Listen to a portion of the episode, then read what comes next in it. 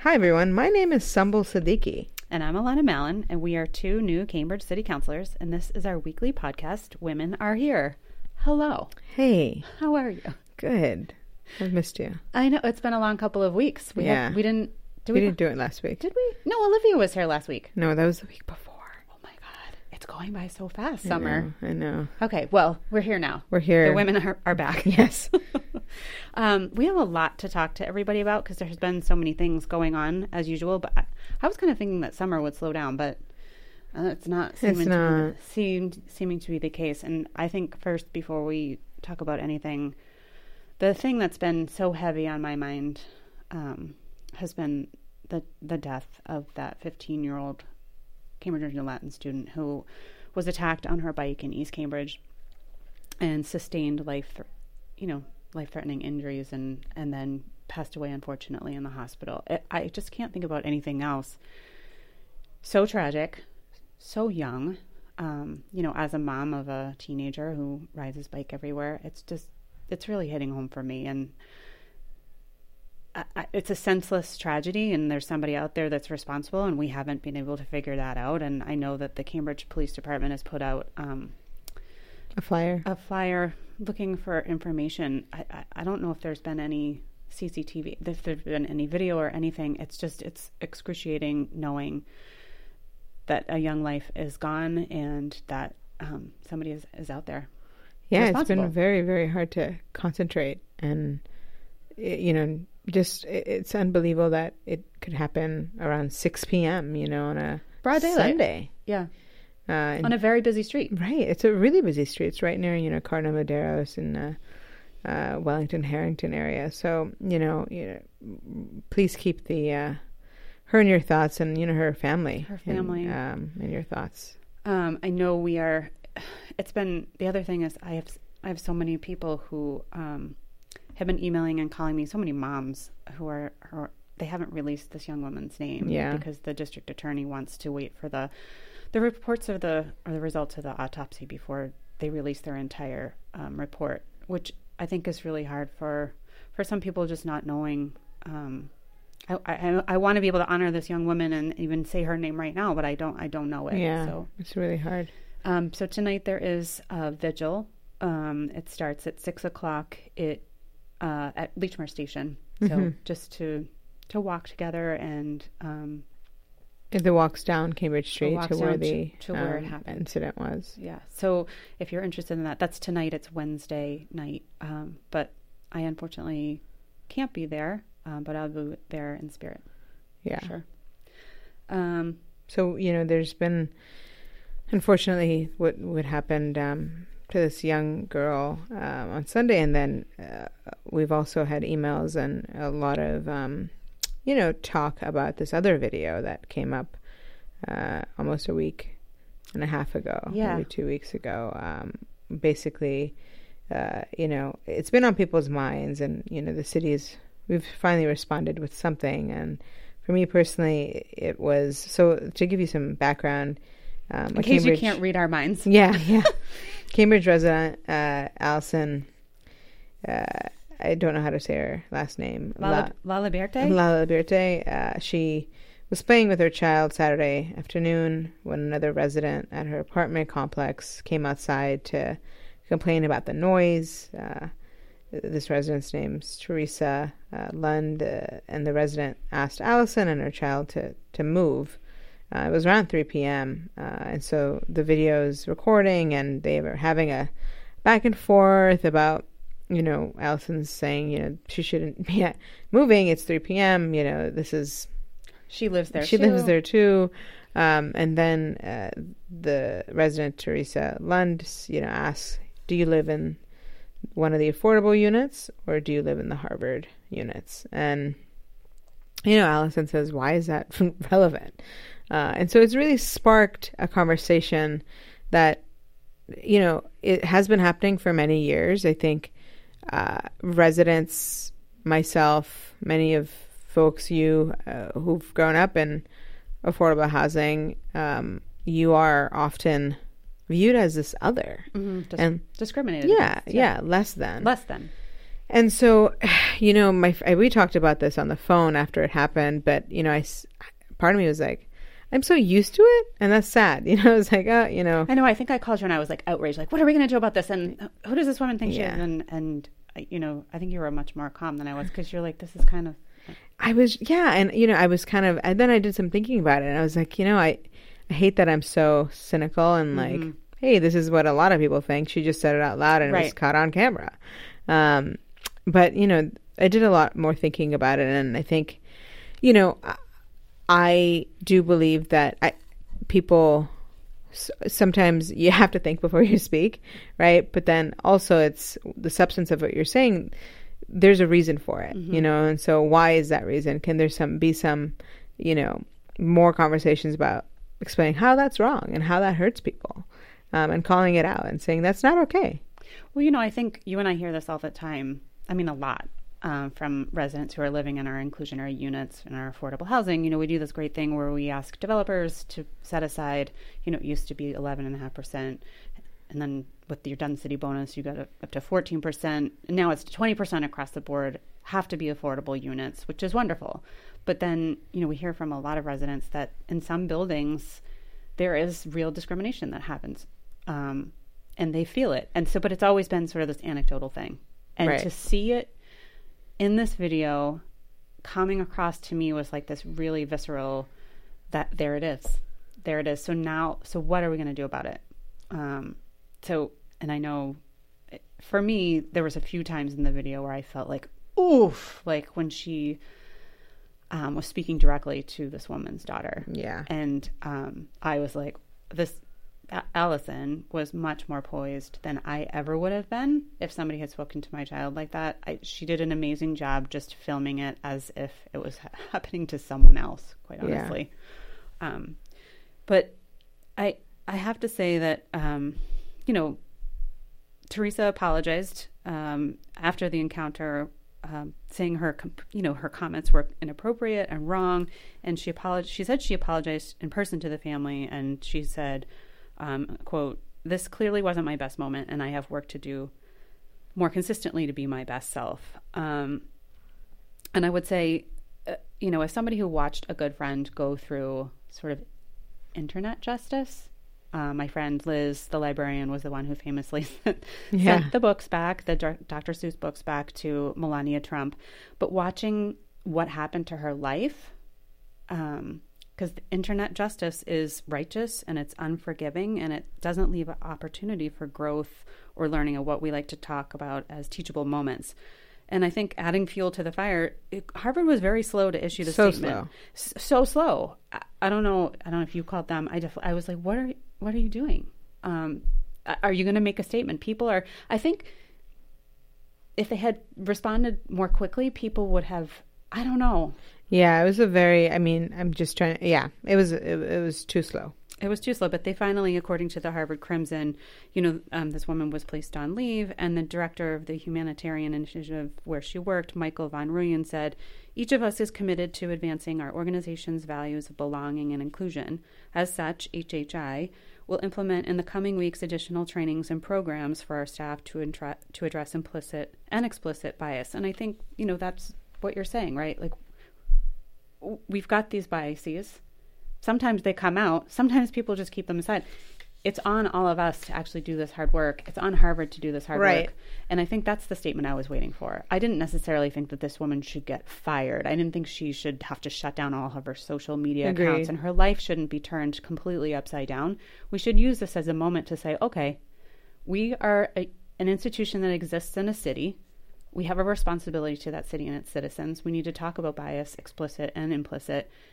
And as a as a university, Harvard has that responsibility, and I think they are they did take that responsibility, um, but it was for me it happened way too slowly, and I think for the rest of the community, I think it, would have been different.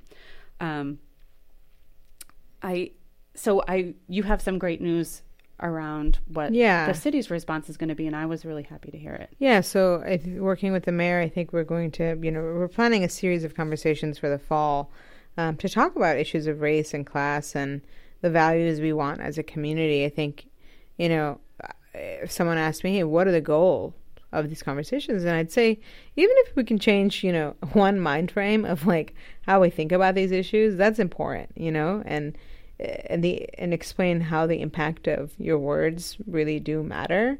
Um, I, you know, I think it is it's a cultural shift you know it takes having a lot of conversations i've had to have these conversations with my co- my peers at brown you know when i first got there i, I felt so out of place and really mm-hmm. uncomfortable mm-hmm. um, and it took a long long time to feel comfortable in that world and but i had folks who just had never you know they didn't know what affordable housing was they didn't they they just you know would it's make these concept. comments it's a concept you know and so thing I'd have to explain it, and it be it, it sometimes it, it, does suck having be to be the one always explaining these things and being like this is this, this is that. But I do view it as a good it's a responsibility, and um, there you have to ha- be willing to teach people, and I do think people make mistakes, and you you got to learn from them. And in this instance, I think you know there's a concept in law that's um, restorative justice, mm-hmm. right? Um, and it basically, the definition it repairs the harm caused by crime. Um, when victims, offenders, and community members meet to decide how to do that, the you know, and I have this. I remember from law school we had someone whose mother had been killed uh, by a group of women who tried to rob her. They were young at the time; they were fifteen or sixteen, God. and um, the this man goes around uh, talking to law schools around the country about restorative justice, and he, you know, f- forgave the one of the girls who was part of this and has helped her move on and um, because she's you know which is crazy when you think about it like how do you do go i you know this is different obviously but it makes me think like if that can happen right. you know like this is you know we we have a lot we can we this is possible right it doesn't seem that insurmountable to me that you know having teresa come back and and and say look yep. hey you know this obviously you are so remorseful um, but you know, how can we take this experience and make you teach others? You yeah, know? I mean that's the difference between re- restorative justice and what I was talking about before, which is internet justice, right. which is righteous and indignant, and there's no teachable moments there. There's right. no opportunity. You know, if I were Teresa Lund, I'm just putting myself in her shoes, and I'd said this really unfortunate thing. Um, would I be more willing to actually take that experience and and make life better for other for right. my you know restore this bias that I have and and really learn from it and then work to address it in other people or would I just shut down?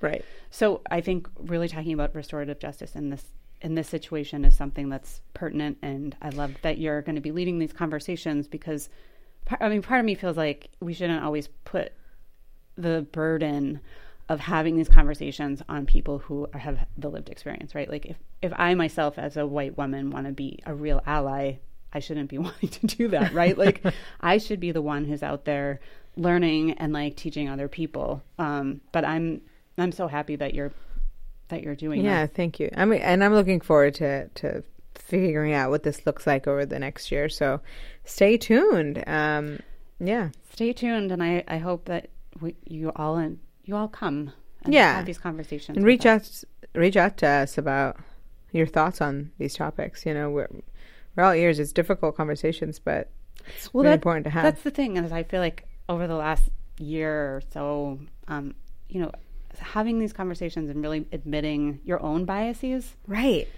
I mean, I have them. 100%. We all have them, and I think the first step in actually restoring any of this and doing any of this work is really admitting that we have these biases, not like what do we do with that? Exactly. But just saying like I'm I'm not biased.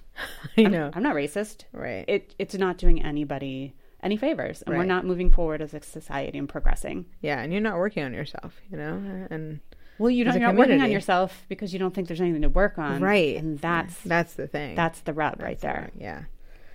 So right, these were yeah. this was really deep. Ooh. Usually we talk about movies and TV. Yeah We'll get back to that. we haven't had much time to do any of that, unfortunately. That's really true. Uh, so before we get to some kind of more city council related things, uh, there are a few things that I that uh, happened last week. Um, I went to a rally for 32 BJ SEIU District 615. It's a union. Um, and they have a collective bargaining agreement covering 1,900 security officers in Boston and Cambridge, um, including dozens of security officers who protect approximately 8.3 million square feet of life spy- science space um, in Cambridge. And that uh, community bargaining agreement expired on Saturday, June 13th, without a new agreement being placed. And, um, you know, so negotiations. Wait, June 13th or 30th? Uh, 30th, 30th, Okay. sorry. Um, and the negotiations broke down. Um, and the officers are essentially working without a contract. And what they're really fighting for is a better, um, affordable individual employer paid health care plan. And I'm just so pissed that this is. I'm a union member through my legal aid position. So I'm in solidarity with this group. You are as well. Um, and as a city, you know, we know how much our life sciences build, you know, companies make So much money. so much. And so, really, um, the goal is to make sure that uh, the, the contractors who are providing the healthcare get this message. Um, eh, today is actually the uh, bargaining day, so I'm really hoping for a good outcome. You know, as city council members, we rewrite letters, we you know can do resolutions, and you so went to the rally. I went to the rally. I, I you know picketed and all, all that stuff. Um, but it is it's it's kind of shameful. Our security these security officers actually make sixteen dollars an hour, sixteen Oh. sixty an hour, and now you know How they, can they even pay for health they can't they can't. So the they are they're either on MassHealth or they're you know they go without health care. They actually go without health care. Um, and As so a union member. yeah, yeah. Like, uh, so they don't. I mean, uh, the employer plans are too expensive. So can I? This is terrible, and I. Mm-hmm. They, it seems like they've got some bargaining agreements that are happening today. Yes. So I hope that those are fruitful, and I hope that our letters um, help. have helped. But just as a, just a, an, a total aside, my my family had a health issue Yeah. this week. My dad is was in the hospital, had a stroke, and then he's now in Spalding Mm-hmm. rehab, and um, he does not have the Medicare coverage to be in a rehab facility. You have Medicare A, and that will cover a hospital stay, but he has he doesn't have medical Medicare ugh, Medi- Medicare B Mm. that um, covers the physicians to just actually come in while you're at a rehab facility. So the physicians cost just for somebody to come visit you. I think Ugh. I think my dad's been there since um, last week, and I think the physician has come in three times, like the doctor, Mm. three thousand dollars a week. That were like they were asking us to cover out of pocket. Oh my god. Spalding rehab is three thousand dollars a day. So to to roll the dice can be I, I, that could be devastating. That Yeah. could be bankrupting. That could be if sixteen dollars an hour and to have to roll the dice on not having health insurance. Um, that's that's devastating for middle class families. And Yeah. So we, we we need accessible, affordable individual employer paid health care for for these folks. So I really hope that today they um these uh, companies, Novartis and uh, a bunch of others in in Cambridge, will, will step up. all right, everybody, cross your fingers. Cross your fingers. Uh, we'll tweet. Um, switching gears a little.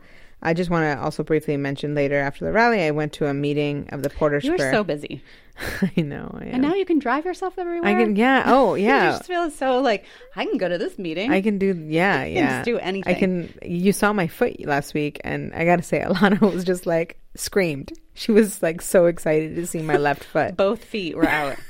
Both feet were out. I think you were wearing sandals too. I was like, what is happening? Yeah, yeah. So it, it's it's good. So I did go to this Porter Square Neighborhood Association uh, meeting that was talking about vacant storefronts, and I'm happy. there's a lot There is there in is. North Cambridge. Yeah. There are a lot. So, yeah, Porter Square area, but yeah.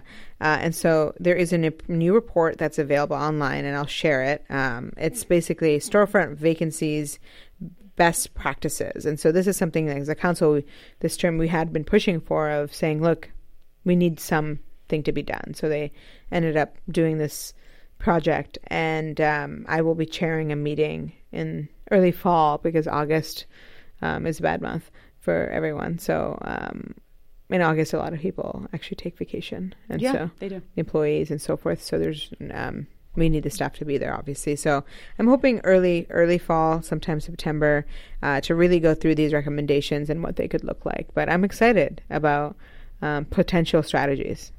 Well, some of this came about because of a policy order.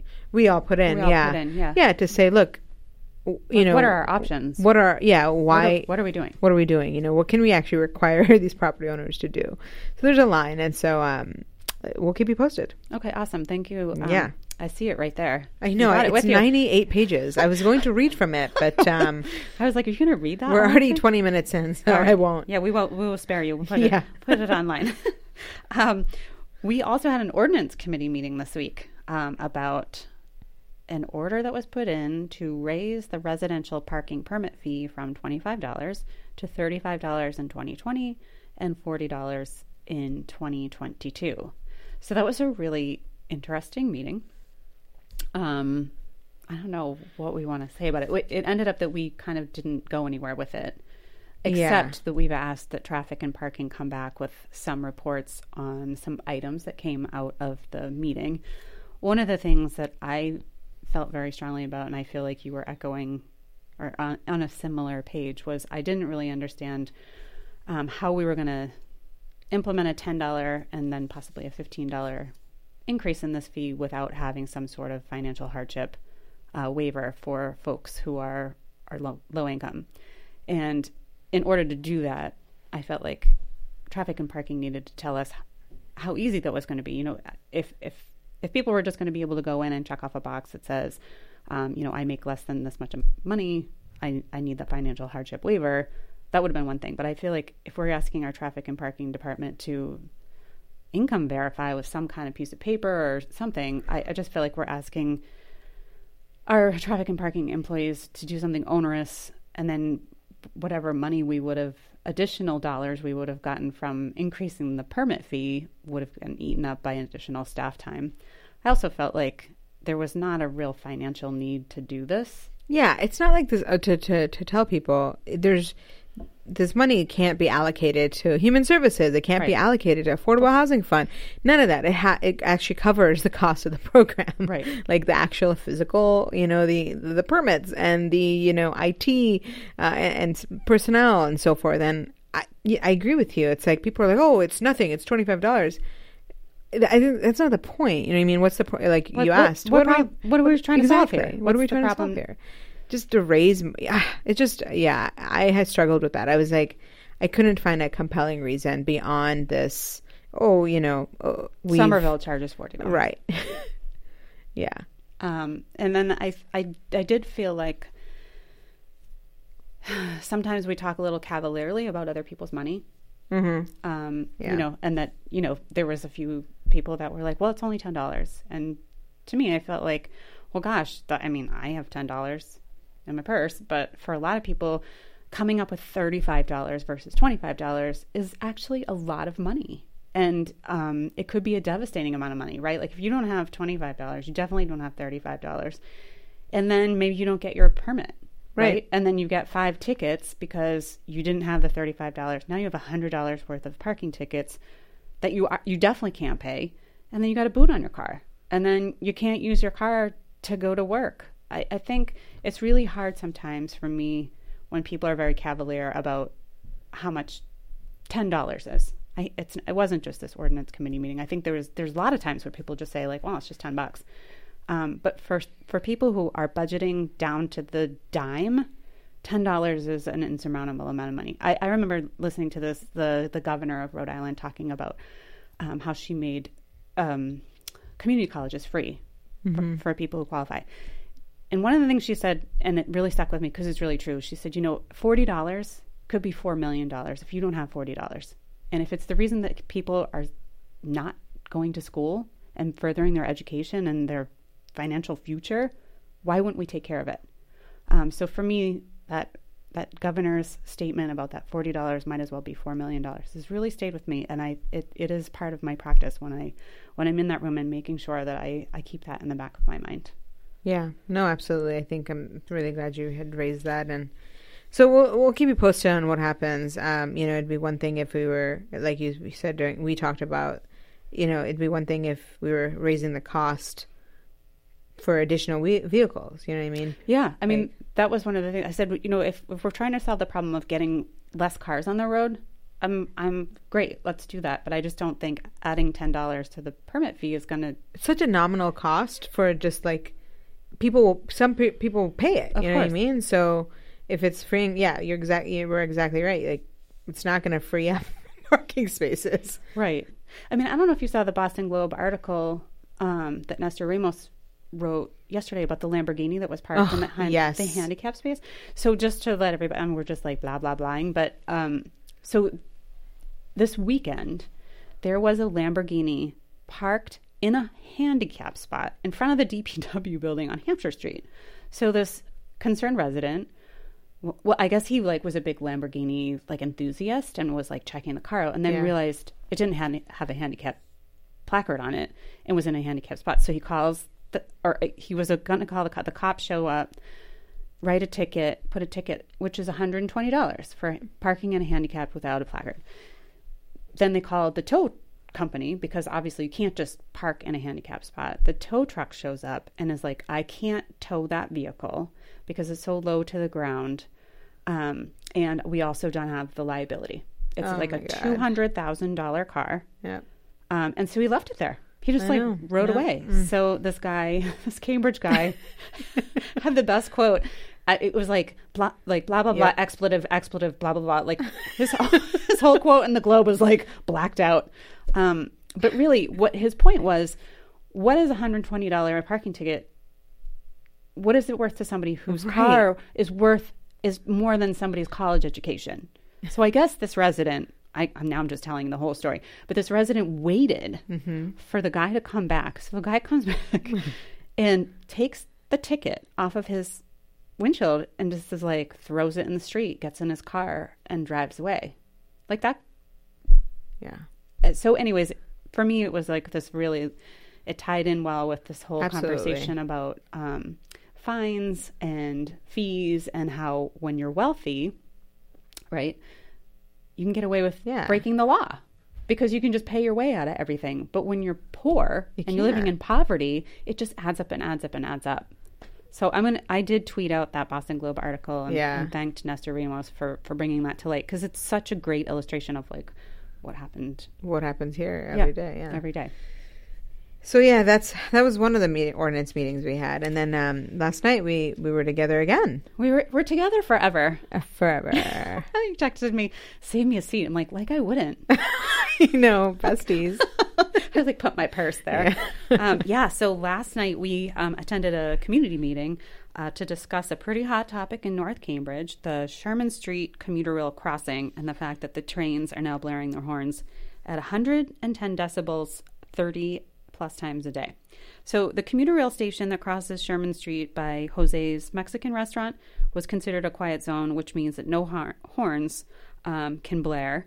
Became an unquiet zone uh, at 3 p.m. on Friday afternoon, June 29th, which I think almost every speaker last night, I, th- it was like everyone has PTSD. They're like, on- Definitely. On, June 29th at 3 p.m. Um, so train operators started blaring their horns um, through the crossing. This now happens um, from 6:15 in the morning to after midnight, seven days a week. So the story is this: this crossing was considered a quiet zone until the Federal Railroad Administration, or FRA, promulgated. I love using that word. Did you use that word when you were a lawyer all the time? Oh, I would just use it all the time. Promulgated new safety regulations about what is required to continue um, to be a quiet zone. And this crossing didn't meet those new regs. So Cambridge applied for and received a one year waiver.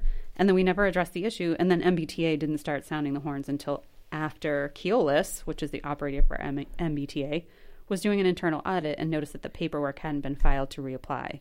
For the quiet zone and for safety reasons, they needed to start using the horns through the intersection because you can actually drive through the current gates and potentially get hit by a train. Like if you're, yeah.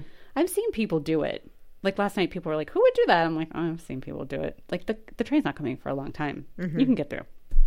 Um, not that not that you guys shouldn't. Don't. You don't. so um, to meet the safety requirements put forth promulgated by the FRA in 20, 2005, we need a different system of gates called quad gates that are longer and you can't drive through them. But the city can't just go out and order these gates and put them on, which is what I think we're all like, just do it already. Like whatever the gates are, like I was ready to get some two by fours and Right. attach them to like the current gates. um, but the gates are owned and operated by the MBTA. So the city has been actively working on this issue since um, Ju- the July 4th week when we were made aware by many sleepless residents. And uh, the meeting last night was to lay out the short term and long term plan. There were a lot of people there. There's a lot of people here, and so um, here's the plan. So there's a short term plan. It's two to three months, which I'm sure will can feel probably like three years given the circumstance. And uh, this is called a supplemental safety measure, and it doesn't require any review by the FRA.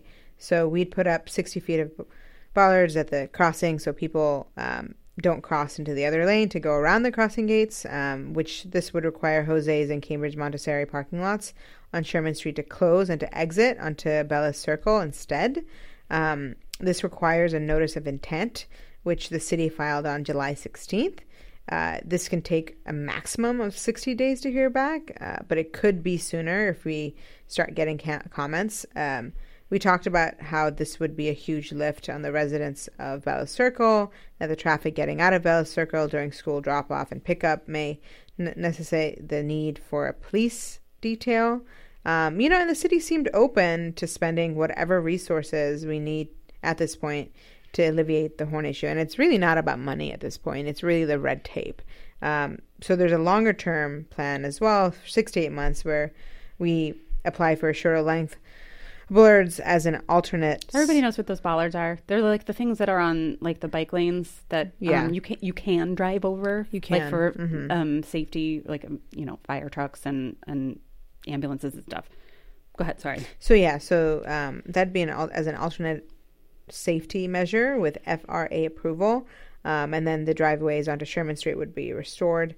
Um, the longest term plan is the you know one year uh, plan where the MBTA is installing the the quad gate system and the bollards come out. So you know there's these three plans. There are short some short term things that we're also asking for. Uh, you know, one that the train operators do a softer blast on the horn. Um, regulations say the horn has to be four blasts, two long, one short, and one long. wow, this is my life. I just had this like this city council life. Um, but some of the trains uh, do less blasts and softer than Like, others. did you not think that you'd just be talking about horn blasts? no, It's it's too long. Yeah. One short and one, one, long. long. yeah. Uh, and two, we've asked the MBTA to slow down to I think is it it's a fifteen. Oh, right? 15, Um, yep. and um, uh, Miles miles, per per, hour. hour. through that crossing and paying a flagger to stand there to ensure cars don't try to cro- cross while a train coming while a train um, is coming. So uh, you know, it, I feel really feel for these residents. I mean, they have kids. Like, I'm so noise sensitive that I don't know what I would do. I really, I mean, I know you were saying don't. that last night that you would have to just. I can't even deal with heavy breathing and snoring. I'm that person. You're like the princess and the pea. I really am. I'm just like, do not go. Uh, go to another room. Um, so yeah, I really feel for these folks, but we have to say we are working. The city's working very hard to figure out, um, you know, what we can do as soon as possible. Yeah, I hope that we do get some resolution on that 15 miles per hour. There was a there was an example in Yes. Bedford where this also happened to them, um, and then they were able to ask the MBTA to have their trains slow down um, to 15 miles per hour. They already had a flagger, which I guess there was like a hut there, and the flagger works there, and Yeah. you know this flagger thing seems like it could be a real hiccup in that in that because we can't just I, We can't hire. Yeah. well, even like the vice mayor was saying last night, like we can't just volunteer to do that. Yeah. We could all take shifts. I think all of those residents in that room would have taken gladly taken a shift at some point during absolutely. Um, but we can't do that. That's all would have to be hired through the MBTA. And there could be the city manager said last night, you know, if they were amenable to it but didn't want to pay for a flagger, we could do some sort of memorandum of understanding and try to figure Yeah. out if there was a way that the city of Cambridge could pay for the flagger. I mean, that'd be ideal if we can get the MBTA, MBTA to slow it down because then you know the horns go away. the So horns that's go the- away yeah. immediately, and then we can start working on these the Other this things. three and those phases. They're all happening concurrently, so it's not like we would start. Yeah. It's like two to three months. We would have the bollards, um, and then we we'd Phase also be working on yeah. phase two and phase three. So like the gates would be ordered, all that stuff. So, anyways, Sherman Street residents. So sorry. we're, we are so sorry. We are all working really hard on this. I think the amount of elected officials that were there last night, knowing that we were working on it. Mhm. Uh, and can I just sidebar how funny? Yeah.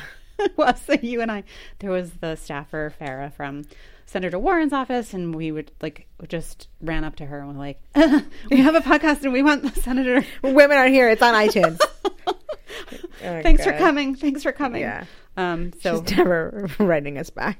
Anyway, I hope maybe she, she will. Yeah, that would be fun.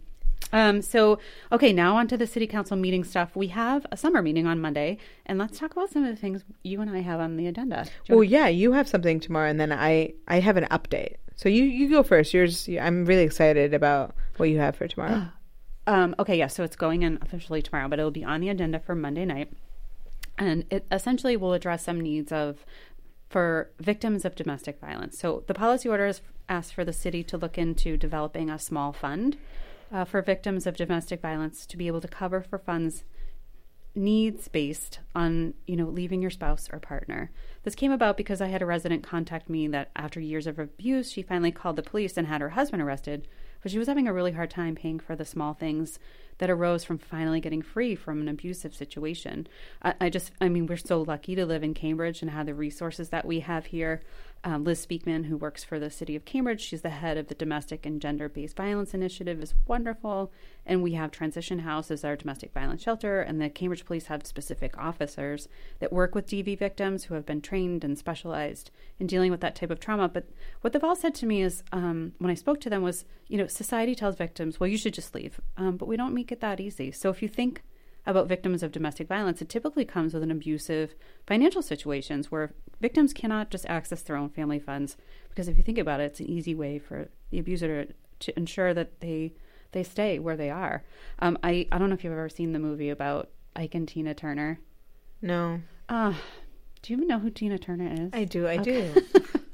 well, so Tina Turner, there's a movie about them, and I, there's a scene where she, you know, she's been abused by her husband, and she shows up in the hotel, and she literally just, I don't even think she's wearing shoes. She has like a purse, and she has no money in it. And she says, "I've just left my husband," and I think that that that's a pretty real situation. Um, so there's you know there's there's things like medical expenses, there's lock changing fees, restraining order fees. You know, moms may need to be purchasing extra clothes for their kids so they can go to school or buy a stroller to take public transportation from a new community that they may have been placed in, you know, in a shelter. Toiletry items, you know, you, you name it. There's a million things that if you leave your house in the middle of the night and you have no money, what, what are you and you have no access to any of your funds. So I think it's important that we work with our nonprofit agencies to find out what the needs are, and if we can help out with a small fund to really ensure that we've get we're getting our residents out of abusive situations and make sure that they have just these small funds that they can do things with. Absolutely, it would go a long way. I Absolutely, think. and especially, I mean, the court is in Medford too. You oh. know, that's a whole other thing. Like this is you know we're putting how do people get right, to medford you know do we ugh. have t passes for these folks right. can it's just so I think this is I think that should be included part of it, like the, just the start of it. You know, even showing up to your first hearing. You know, how are you going to get there and if you don't have a ride? Oh, anyway, this is a great idea. I'm really happy to um, support this, um, and I look forward to, you know, on Monday having a robust conversation. Exactly, and I think just shedding a light on some of the things that um, our domestic violence victims face. I, I, I know I'm the same way. You know, you're like, why yeah. don't you just go? Right. But at the same time, if um, if you have to, you know, pay twenty five dollars for a restraining order every couple of weeks, and you just don't have twenty five dollars, or you don't have access to all of the yeah. funds that your family has. So, anyways, that's on the agenda for Monday night. If you're interested in coming to talk about it, we actually um, will be at a different location.